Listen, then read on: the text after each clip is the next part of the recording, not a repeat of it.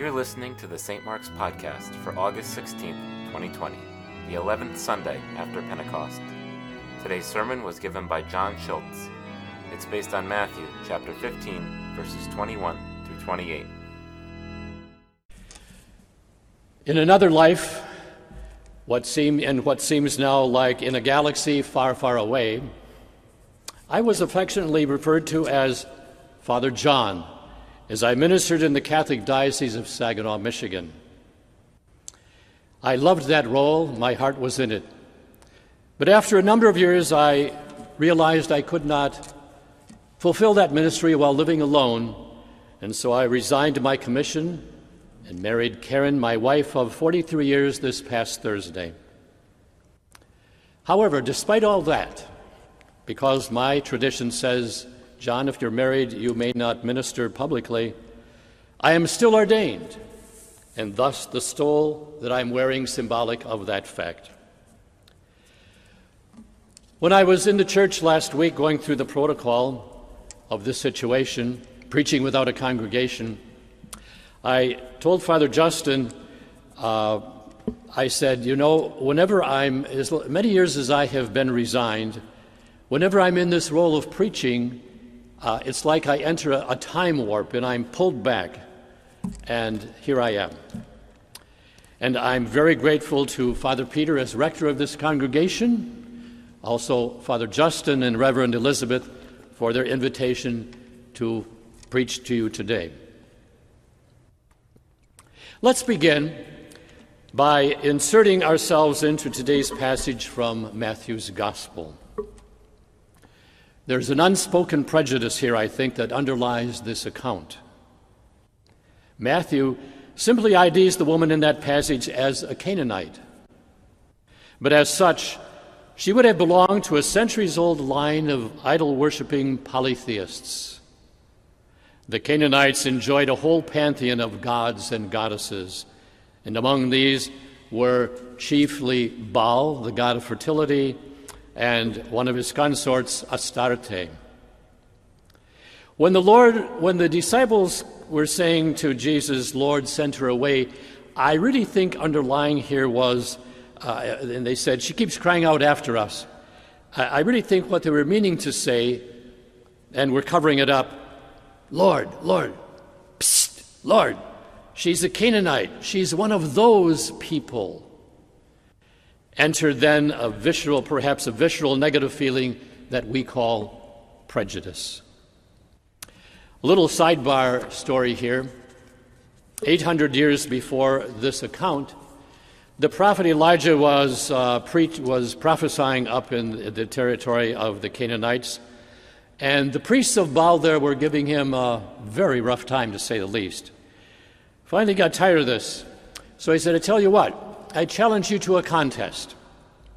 You priests of Baal, you prophets of Baal, you build your own altar here and put on it your whatever animal you want to have as a holocaust, and you pray then to Baal and ask him to send down fire from heaven to consume the, the animal offering. And let's see what happens. And I'll build my altar here and I will put a Holocaust offering on it as well, but we'll wait first. I'll wait and see what happens with you. So they went on and on and on, and hours passed, and they were screaming and carrying on and moaning, and they had slashed themselves, especially in their scalp, and blood was coming out, as was their custom, and absolutely, of course, nothing happened. And then Elijah said to uh, his uh, attendants there, Fill seven buckets of water, pour them all over the animal on the altar of Holocaust, cover the altar with water, dig a trench here, fill the trenches with water, and then he prayed to his God, Yahweh, Yahweh in the Hebrew. And suddenly fire came down from heaven, consumed the animal, consumed the altar, lapped up all the, dried up all the water in the trenches. End of story. Back to the Canaanite woman. She cries out and asks Jesus to cast out a demon from her daughter. But he doesn't react neg- negatively at first based on her ethnicity as such. Instead, he simply states that his obligation is, first of all, to the children of Israel, the Jews. But she keeps pressing him. And this time he tries a different tactic. It's not right to take the food of the children and throw it to the dogs. This sounds like a horrendous term, but given the idiom of the day, the term was used in sacred scripture to mean anyone who was a non non Jew. I want to take a look, uh, if we, if we forward to Luke's gospel in chapter 7, he changes it and he mitigates the expression. He doesn't say dogs, he says pups. And he said, it's not right to throw scraps to the pups that are under the table, um, under the children's table. And uh, noteworthy here is the fact that, that Luke places both children and pups in the same house under the same table. Notable. Another story. When I was a teenager growing up in Bay City, we had, uh, uh, I suppose Snoopy was a mongrel dog, certainly a mixed breed, but to look at her, you would say she was a, a shrunken English setter and an excellent hunter. Anyway, Snoopy was my dog, and I taught Snoopy to sit up and beg for food, and she could sit up on her haunches for five, ten minutes at a time, till you looked at her and gave her a, a snippet of whatever, and then she would be satisfied. Well, I, uh, I used to sneak food, uh, trying to carry on a table conversation without averting my, my gaze to my mother. I would try to surreptitiously sneak a little orts under the table, and Snoopy would grab it out of my hand, but I always got, usually got caught. John, don't feed the dog at the table.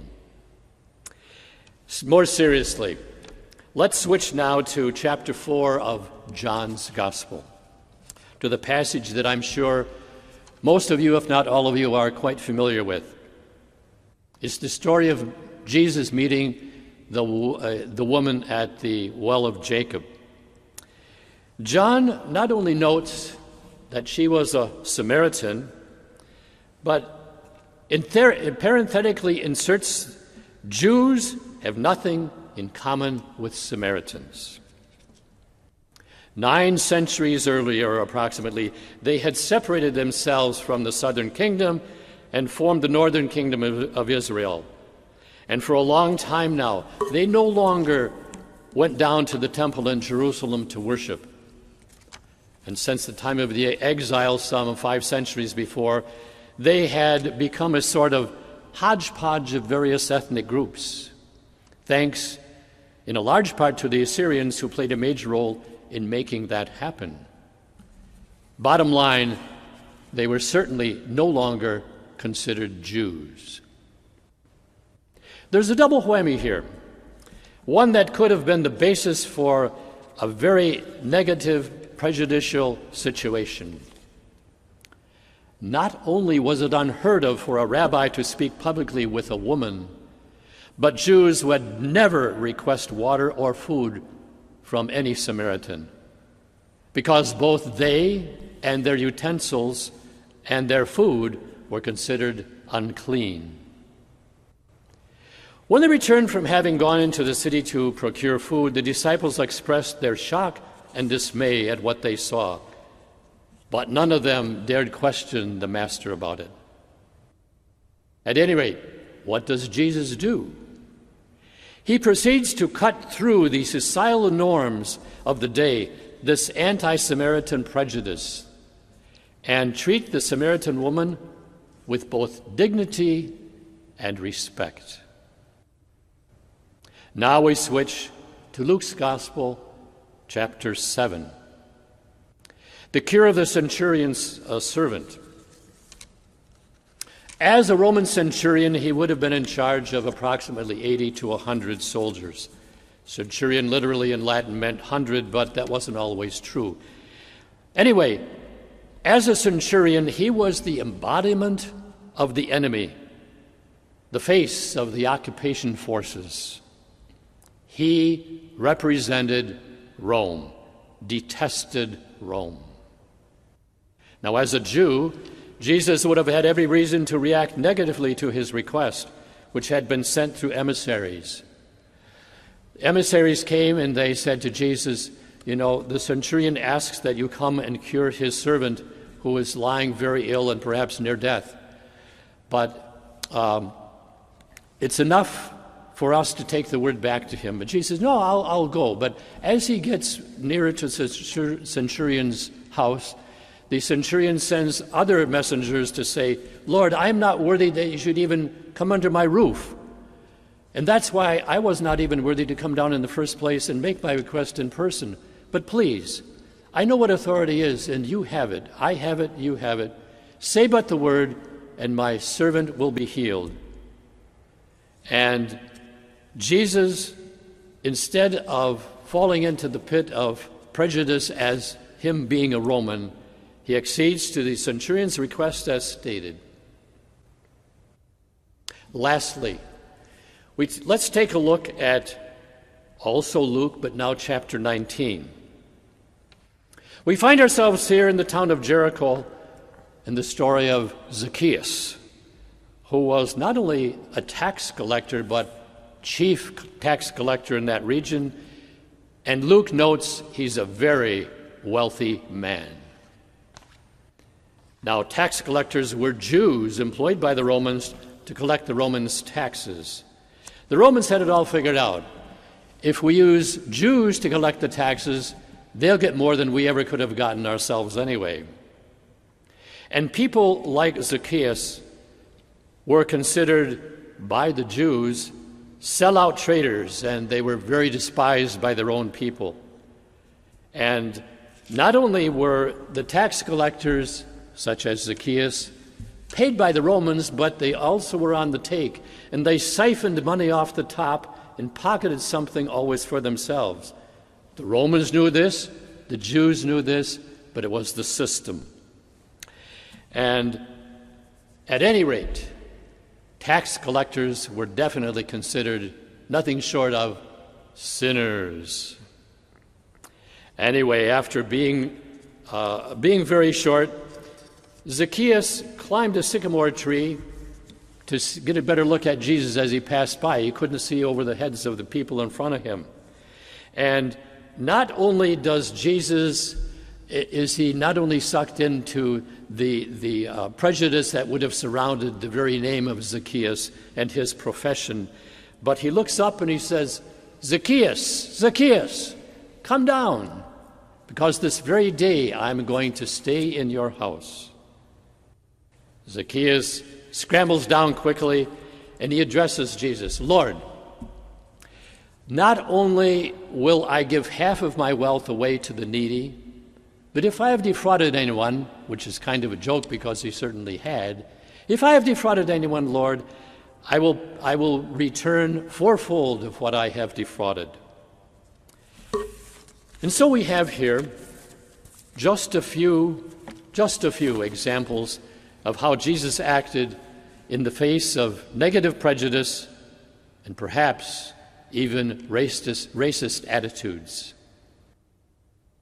In a short few years, his followers will get the moniker Christian, which first began in the city of Antioch.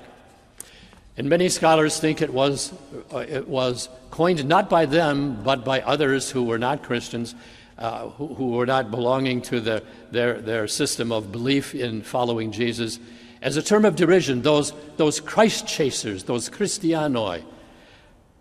But the followers of Jesus said that's exactly what we are, and they accepted the term Christian, and so it began. But even before that, they were known as followers of the way, the way, and it's always capitalized. This term is mentioned in, in uh, Acts four times by Luke, who wrote, of course, in Greek. The noun that he chose in Greek was hodos, and its first meaning was a walked road. Uh, and when Jerome translated uh, from the Hebrew and from the, from the Hebrew Old Testament, the Greek New Testament, into the Latin Vulgate, he translated the term hodos as via, if you prefer the Italian pronunciation. Via meaning the same thing, a walked road.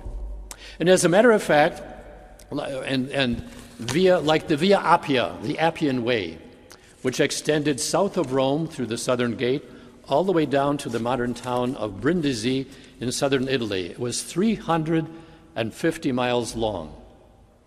You can still go there today, go through the southern gate, and walk for a few miles, in fact, a number of miles on the old Appian Way, the Via Appia.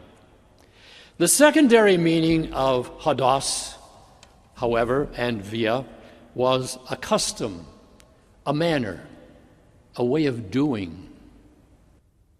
And so these early Christians were committed to thinking and acting according to Jesus' manner, according to his way.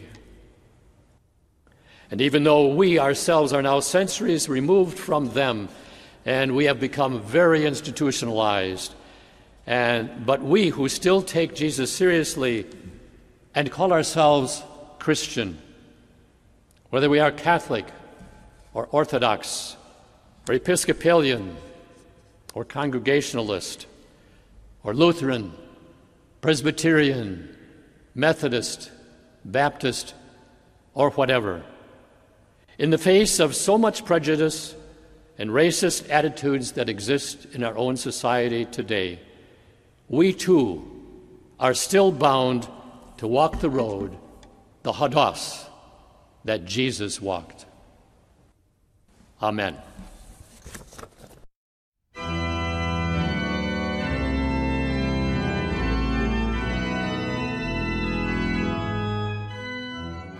Find more sermons on our website at www.stmarksnewcanaan.org.